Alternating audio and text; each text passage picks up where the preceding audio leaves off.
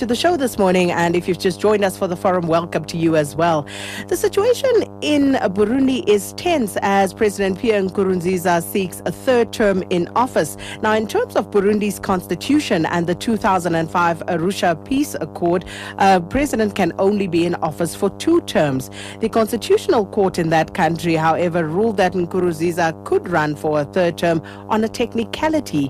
His first term does not count, they say, as he was appointed by parliament. Nkurunziza is not the only African leader who is struggling with letting the reins of power go.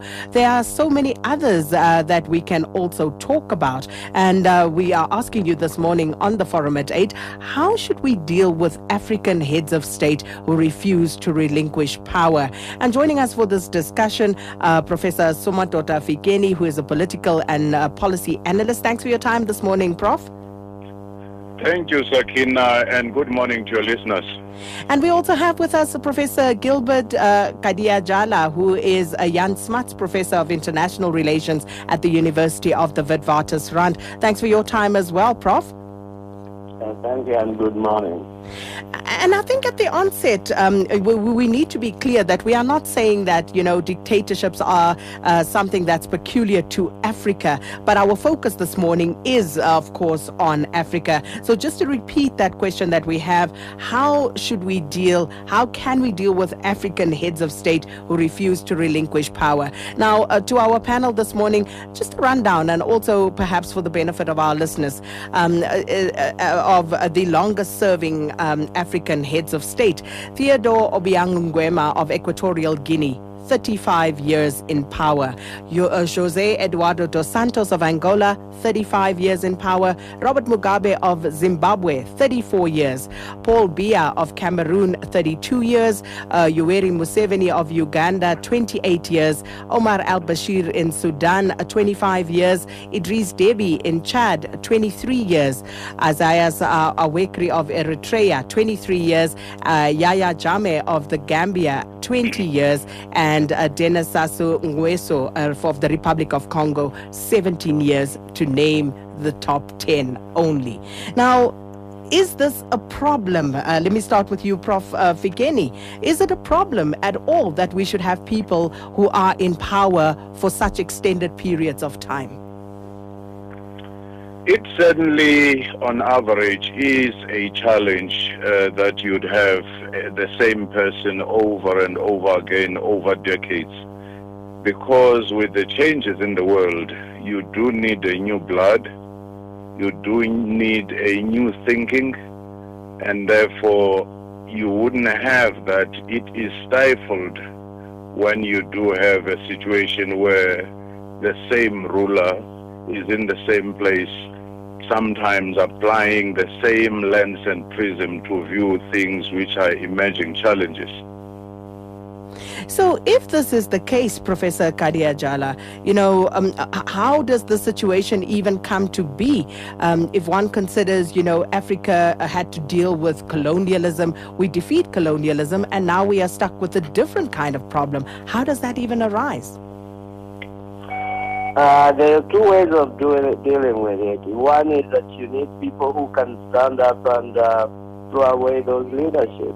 Uh, this has happened in so many many countries. Last year we had Burkina Faso, where the leader tried to change the constitution to stay in power, and people stood up and they said no. So we saw that in North Africa uh, to 2011. There have been patterns in Africa where uh, people get fed up and they, they have to go to the street and they have to be prepared to, in fact, uh, die for, for the cause of changing leadership. So I think the good news is that uh, there has been a trend for the last 20, 25 years for most of these leaders to get out of power after five or after 10 years or so, or eight years. So I think things are changing. But uh, meanwhile, we have to deal with the fact that there are others who don't want to live. And the only way you can deal with them is to make sure that there, there is a vigilant population. And speaking of vigilant uh, populations, I mean, uh, what sort of powers do they actually have, Professor uh, Khadiagala? Because very often, as is the case right now in Burundi, uh, the situation turns into one of violence. Uh, Burundi is a unique case because it's been going through very many years of civil war, and then regional and international actors tried to help them come up with a constitution that gave the country some predictability. And that constitution is one of the best constitutions in the region because it, it's a power sharing constitution that is also very strictly on term limits.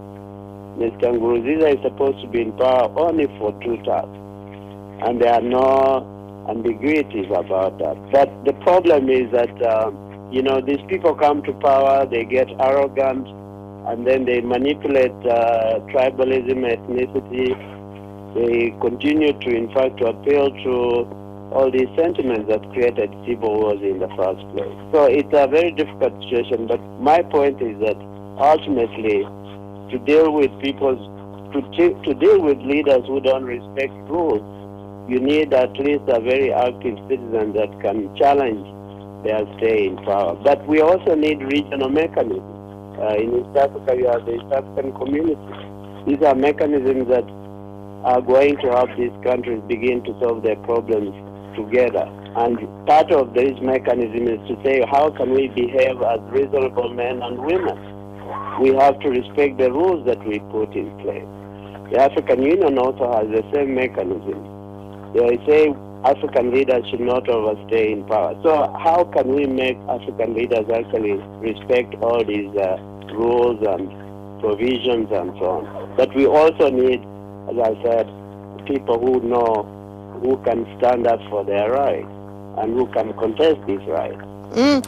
And, and, and Professor Fikeni, and that is the question, you know, these regional mechanisms, how effective are they if, uh, you know, people continue to abuse the powers conferred upon them and stay in uh, power indefinitely? How effective are these regional mechanisms?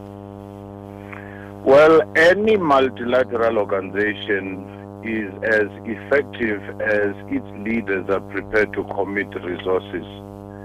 If they are not prepared to commit resources because AU SADC, ECOWAS, United Nations, NATO, all work on the basis of the member states willing to enforce or willing to be decisive. But again, coming to the point you made earlier, civic activism and constitutionalism, even amongst the judges, amongst the political leaders, to believe in the rule of law instead of rule by law is key in the African continent. Of course, one has to acknowledge the progress made through the new constitutional adoptions as well as elections and the peaceful changes of power. But it remains the case, as you pointed out, that we do have quite a substantial number of people who have become more of an institutionalized entity of authority within their own states. And it also raises the question of a double standard, perhaps in certain instances, where you have, you know, countries uh, that espouse a, a, democracy in all its facets, having cozy relationships with known dictatorships. I mean, how does that work, Professor Fikeni? Well, during the time of the Cold War or any imperial relationship, you will have superpowers which simply adopt certain states which are fairly autocratic but for their geopolitical and security needs. But when they meet those they do not like, they quickly raise the issue of values. And uh, that is where the issue of uh, inconsistency uh, comes in. It's the same debate around the nuclear disarmament. The superpowers will be all over the place trying to get North Korea and Iran to disarm but they would be generally silent about Israel having the same weapons in the same region. And they are even more muted about their own weapons, which are nuclear arsenals, which they keep improving. Mm-hmm. And, and and also just coming back to this question of you know the citizens and their power, but but but before we even look at that, why would people want to stay on indefinitely, Professor Khadiagala? It's a pattern that has been with us for a long time. That uh, power corrupts and uh, corrupts absolutely. So that's the key. I mean, um, you go you go into office, you like the perks of the office and you don't see life out, outside the office. I think that has been uh, the, the pattern globally. Uh, but that pattern has only been broken when you have very clear rules about term limits. Uh, five years, eight years, ten years, you're out. Uh, most countries have done it, but we still struggle here because, uh, I mean, we, we lived after colonialism through many years of authoritarian rules and they were accepted. I mean, we had military rules in places in most of Africa in the 70s and the 60s. Into the 80s, these were accepted. Uh, so most of the people who are still in power, the lingering groups that are still in power, from Biya to Mugabe, were there before the, the real dispensation. They came to power before the democratic dispensation of the 90s. So it's, it's uh, understandable that some of them would still be around because it was a, the common practice to be in power until you die. So the problem is we're just trying to recover. We're trying to create new rules that are going to uh, change that kind of that pattern of, of authority and authoritarianism. This is going to take time. And as I said, if we are not as uh, committed to the rules that we put down, then we are, we are continually going to have leaders who are going to abuse their positions in power, and they're going to be around until they die. Well, the question we're dealing with this morning how can we deal with African heads of state who refuse to relinquish power? That's what we're grappling with today. You can call us on the number 0891 104208, SMS us on 34701, or you can tweet or Facebook AM Live on SAFM or at Sakina Kamwendo. And uh, just before we go to the calls there, uh, Professor Fikeni, it's not just about, you know, um, the incumbent uh, refusing to relinquish power. Uh, we've also seen seen in certain instances um, trends of uh, dynastic politics. Um, Kabila, for example, you know, um, where his father died and then he took over, and, and, and there are trends of those kinds emerging as well.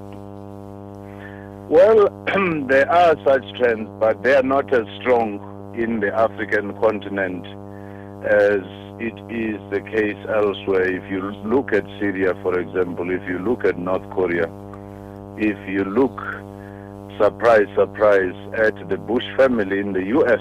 Mm-hmm. so it is uh, not something off the norm in the African continent. Once a personal ruler dies, their children find it very difficult to climb into power. Uh, very few exceptions you would have, like the one of Kabila, which emerges in the context of a country in the civil war, but ordinarily that is not a trend.